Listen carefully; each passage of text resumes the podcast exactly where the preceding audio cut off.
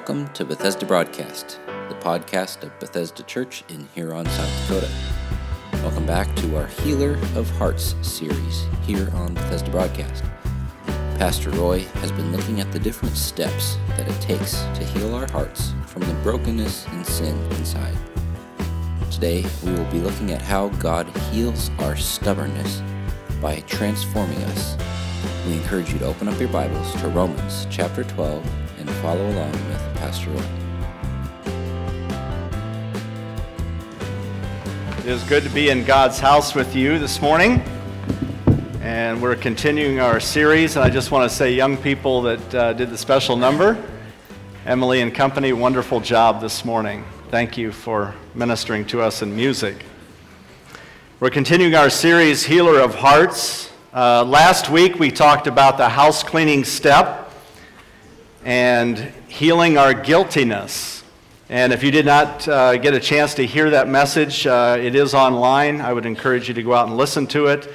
Uh, but we talked about the whole idea of openly examining and confessing our faults to God, to ourselves, and to someone else that we trust. And so I would encourage you to listen to that uh, message. Today we are continuing on with step five which is the transformation step. And here's what the transformation step entails voluntarily submit to every change God wants to make in my life and humbly ask Him to remove my character defects. We all have character defects in our life because of sin. And the passage that we're going to look at this morning, and we're not going to unpack the whole passage because it would take weeks to actually do it, but we're going to focus on one aspect of it, and that is Romans 12, 1 and 2. I appeal to you, therefore, brothers, by the mercies of God, to present your bodies as a living sacrifice, holy and acceptable to God, which is your spiritual act of worship, spiritual worship. Do not be conformed to this world, but be transformed by the renewal of your mind. This is the part we're going to focus on this morning the transformation step. Transformed by the renewal of your mind. It is important that what we think about determines our character and our behavior. So be transformed by the renewal of your mind, that by testing you may discern what is the will of God, what is good and acceptable and perfect. What is the challenge to transformation? Stubbornness. Every one of us have a stubborn streak in us. We are all stubborn. And the way we are transformed is by having our minds changed. We're stubborn people. The Bible actually has a term for stubbornness. You know what it is? Stiff necked people. Oftentimes, the Israelites were referred to by God as being a stiff necked people. And so let's look at this idea of stubbornness. Stubbornness is defined as stiff, unbending, unyielding, unreasonably obstinate in will or opinion. A lot of people, it's my way or the highway. And they're willing, not willing to yield at all. It's not yielding to reason or persuasion. Stubbornness is refusing to listen to anyone who disagrees with you. Here's what it says in Acts 7:51. Stephen says, "You stiff-necked people, uncircumcised in heart and ears, you always resist the Holy Spirit as your fathers did, so do you." And even way back in Exodus when God had delivered the Israelites out of Egyptian bondage, they got out in the wilderness, and what did they do? They built a golden calf. And they put an altar in front of the calf and began to worship that golden calf as the one who delivered them from Egyptian bondage. And the Lord said to Moses in Exodus 32 9, I have seen this people, and behold, it is a stiff necked people. And when God says, I have seen this people, he's saying, I am fully aware of what you are like. I know your defects in other words. And he says, You're behaving like pagans because of your stubbornness. So we all have character defects. So today we're going to look at three questions. We're going to answer three questions. The first two questions are to outline the problem of our character defects. The third question is going to give us some practical answers to the problem. Very practical that we can all do. So let's look at the first couple of questions. The first thing we're going to look at is where do character defects come from? And then we're going to talk about why is it so hard to get rid of them? And then thirdly, how do I cooperate with God's change process in this step so that God can change my hurt, my habit, or my hang up that has been messing up my life? So let's look at the first one. Where do my character defects come from? We're going to look at three things very simply. The first one is my chromosomes. I inherit things. I have 23,000 chromosomes from my father and 23,000 from my mother. And so I've inherited that. So therefore, I have some physical defects from my parents, and so do you. You also have emotional defects from your parents. You have tendencies because of the chromosomes that make up who you are and make up who I am. This explains why some people have a certain predisposition towards certain problems, but it doesn't excuse a sin. The second one is my circumstances. My circumstances. My circumstances is I was raised a certain way, and I learned a lot of my ways relating. My patterns and my habits have been developed from watching my parents or grandparents or what I've learned from other people. I learned to respond to my own needs in certain ways and how to cover myself, how to handle hurt and rejection. We all figure out a way to deal with that. A lot of our defects are simply self defeating attempts to meet my unmet needs. Let me give you an example. We all have a legitimate need for love. But if we don't get the need for love met in a legitimate way, we may go outside of marriage for physical intimacy to have my need for emotional closeness met. And so we go about it the wrong way.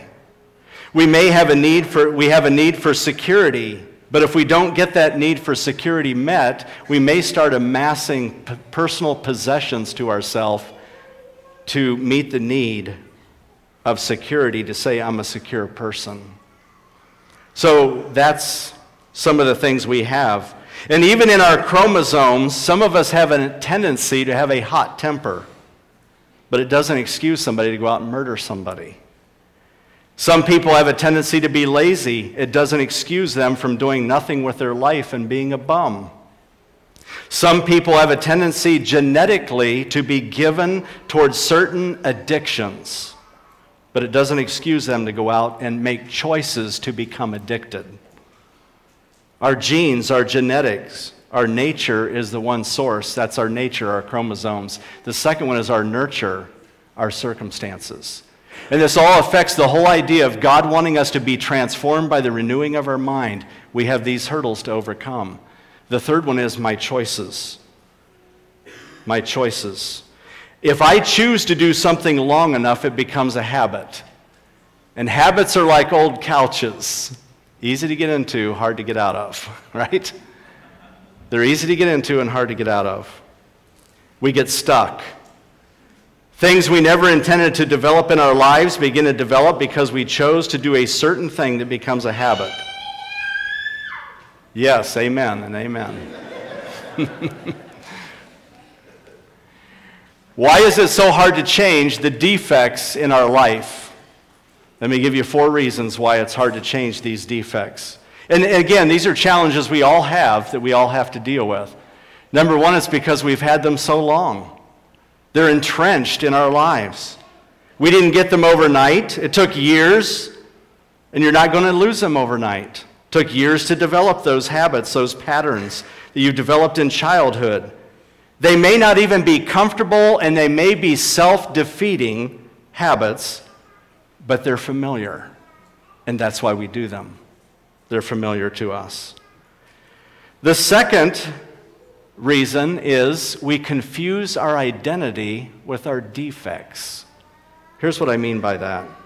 We say, you know, that's just the way I am. Uh, you don't have to be that way. You can change. You see, when you say that's just the way I am, you're identifying your identity with your defects. Complete this sentence in your mind. It's just like me to be, fill in the blank. It's just like me to be. Let me give you some examples. It's just like me to be a workaholic. It's just like me to be overweight. It's just like me to be anxious all the time. It's just like me to be passive and let people run over me. It's just like me to be fearful. It's just like me to lose my temper. If we say that, we're allowing our defect to identify our identity rather than our identity being found in Christ. That's why we have to renew our mind, and the transformation of life comes from renewing our minds, setting our minds on Jesus Christ and His truth. You're setting yourself up and identifying with your defect, and it becomes a self fulfilling prophecy. Here's an example. Some people say, Well, you know, I'm always nervous when I get on airplanes. What's going to happen the next time you get on a plane? You're going to be nervous. Uh, you're going to set yourself up saying, That's just who I am. One of the reasons people don't change is because they're afraid to change. You see, because if I let go of the defect, then I have to answer the question will I still be me? because I'm identifying with the defect, and the defect is part of who I think I am. Will I still be me? Third reason every defect has a payoff. It gives me an excuse to fail. It allows me to compensate for guilt in my life. It may get me attention. It may allow me to control other people. Anytime a negative behavior is repeated over and over, even though it's self destructive, it, there's a payoff. And the reason is, is because we don't do things that don't get rewarded. You may be getting attention by your defect. You may be getting to control somebody by your defect, but there's a payoff, and you don't want to let go of that payoff unconsciously. Here's an example mothers say to their kids, Kids, come to dinner. They don't come. So mom yells, Kids, come down to dinner. They come. We set our mothers up to yell because there's a payoff. The kids respond to yelling. And so then we develop a habit of yelling.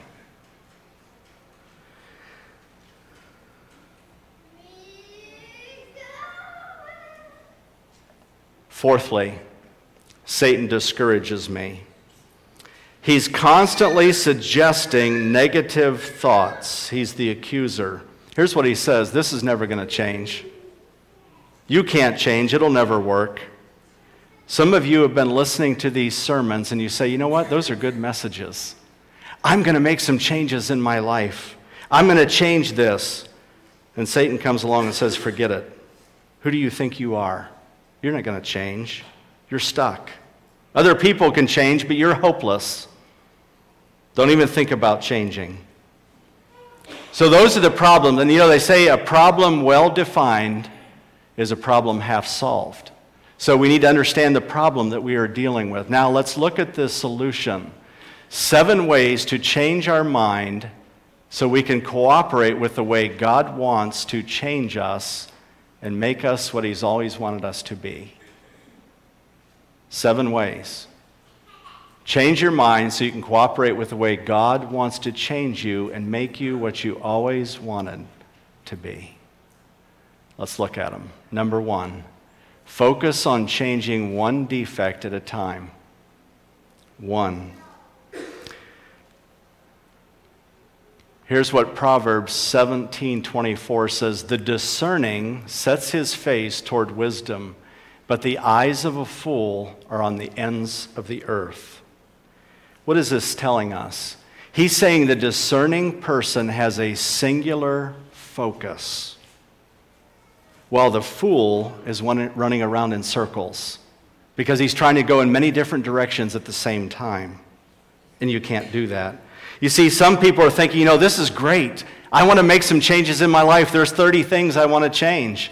Uh, that's wonderful. But don't focus on 30. You'll be overwhelmed and discouraged and defeated. Focus on one.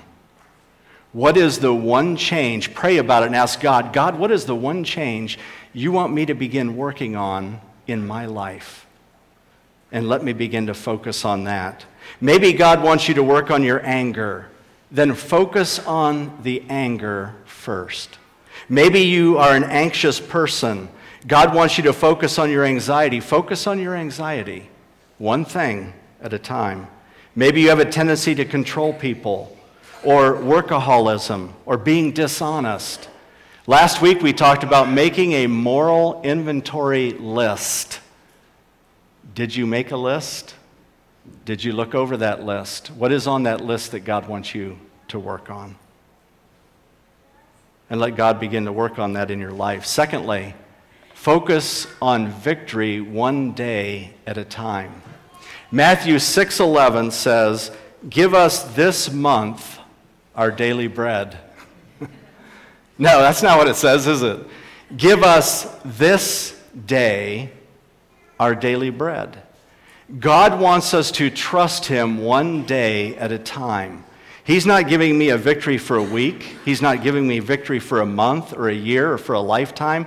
He's giving me victory today. Give me this day our daily bread. Give us this day our daily bread. How do you eat, eat an elephant? One bite at a time. Life is hard by the yard but by the inch, it's a cinch. You may need to realize that you need to break things down into bite sized pieces. You didn't get this hurt, habit, or hang up overnight, and you won't get rid of it overnight either. You may say, Lord, just for this day, I want to be patient. Just for today, help me be patient. Just for today, I want to think pure thoughts instead of lust. Just for today, I don't want to lose my temper. Just for today, I want to be positive instead of negative. Some people might need to pray, Lord, just for the next three hours. I need to be patient, or whatever the case might be. God, help me not to be afraid.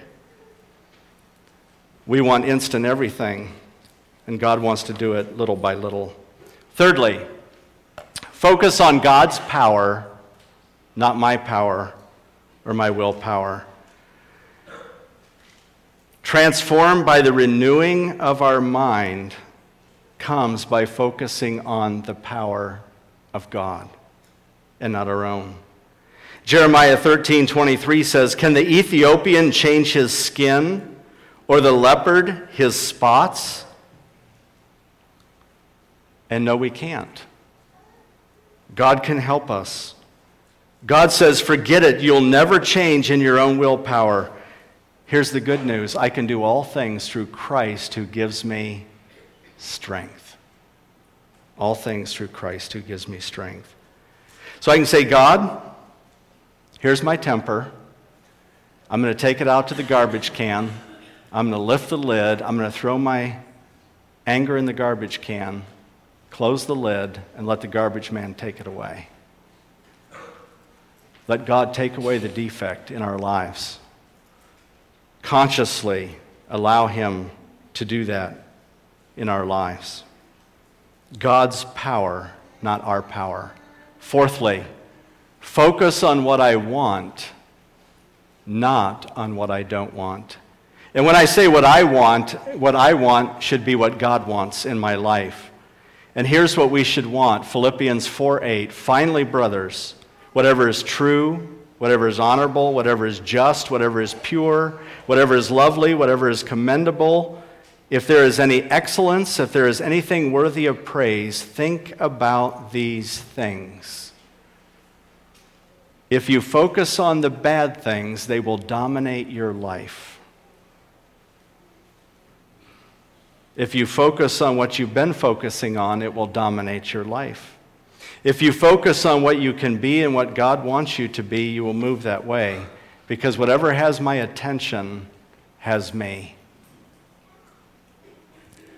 And here's where I would say scripture memorization is one of the most helpful things you can do.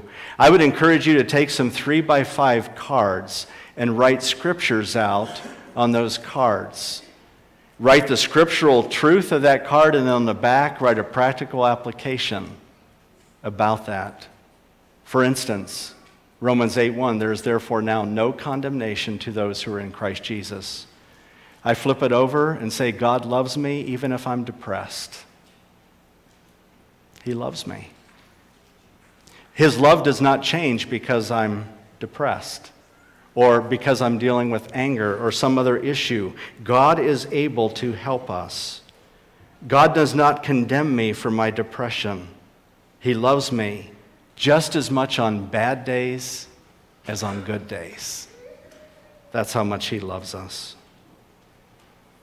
There is no fear in love. Perfect love casts out fear.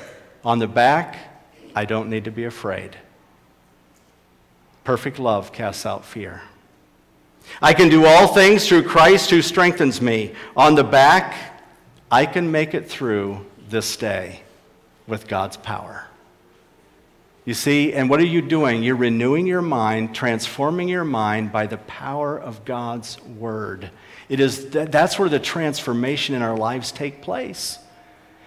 And sometimes we have negative ruts in there that have been there so long, we've got to establish some new ruts, some new patterns. Transforming your mind. The word transform is, comes from the word metamorphosis. It's a transformation that God brings into our lives. So I would encourage you, scripture memorization. As it gets deeper, it reinforces the brain pattern Yes, our brains are powerful.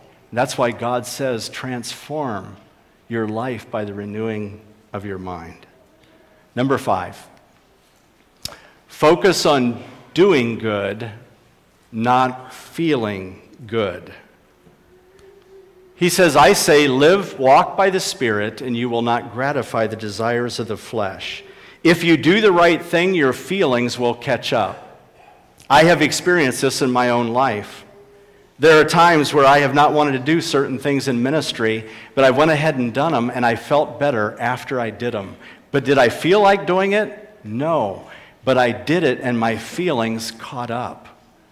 Because it's easier to act your way into feeling than to feel your way into acting. If you think you're going to feel your way into acting, the devil will lie to you every time. You will not feel your way into acting, you act your way into feeling.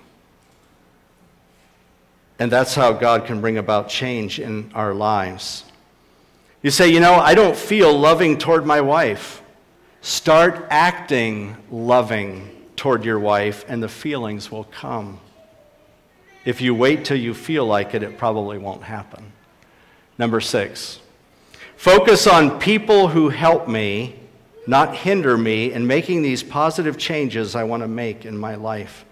There are certain people that you should avoid. You know, if you don't want to get stung by a bee, don't go around the hive. right? You go around the hive, you're going to get stung. There's a bunch of bees there. Stay away from those kind of people, the people that will tempt you. You got a problem with alcohol, you don't go down to the bar and say, I think I'll go down there and eat some peanuts. That's not the right thing to do. Bad company corrupts good character. Don't go around that. If you're struggling with pornography, you get a filter on your electronics to protect you and make yourself accountable to someone who will help you. The last one focus on progress, not perfection. You say, you know what, I've been working on this for two months and I don't see a whole lot of change. It's okay. You make a decision, and then from that decision, it's a process. It's a process. God, who starts his work in you, will bring it to completion.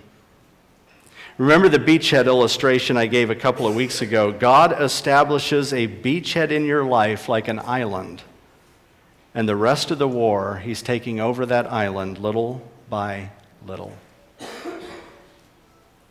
God will help us in that. Let's bow our heads for a word of prayer.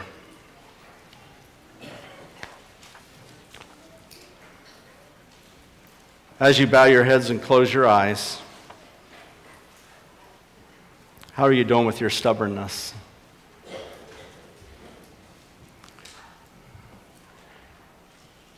What changes does God want to bring about in your life in this transformation step? Where you say, you know what, I surrender all. I surrender all. And not to be stiff necked toward God. We all have character defects. We're born with them, we learn them, we choose them. We also have an arch enemy, the devil, who wants to fight us tooth and nail to keep us from being what God wants us to be. What is the one defect that God wants you to begin to focus on in your life that has been defeating you, that's been eating your lunch, and Satan has a foothold in your life? Would you be willing to surrender that to the Lord? And to begin to focus on victory one day at a time in your life. If you don't know the Lord Jesus Christ as your personal Savior, Jesus Christ died on the cross for your sin, shed his blood that you could be forgiven and cleansed of your sin. I would be glad to pray with you and show you from God's Word how you can have a personal relationship with Christ for those of us who are believers, what is the defect in your life that God wants to heal in your life? Would you surrender it to Him today? Let's pray. We hope you've enjoyed today's message. If you would like to know more about Bethesda Church, you can check us out on the web by going to our website, which is bethesdamb.org. That's Bethesda, M as in Mary, B as in boy, dot org. Or check us out on Facebook by searching for Bethesda Church of Huron. Have a blessed day.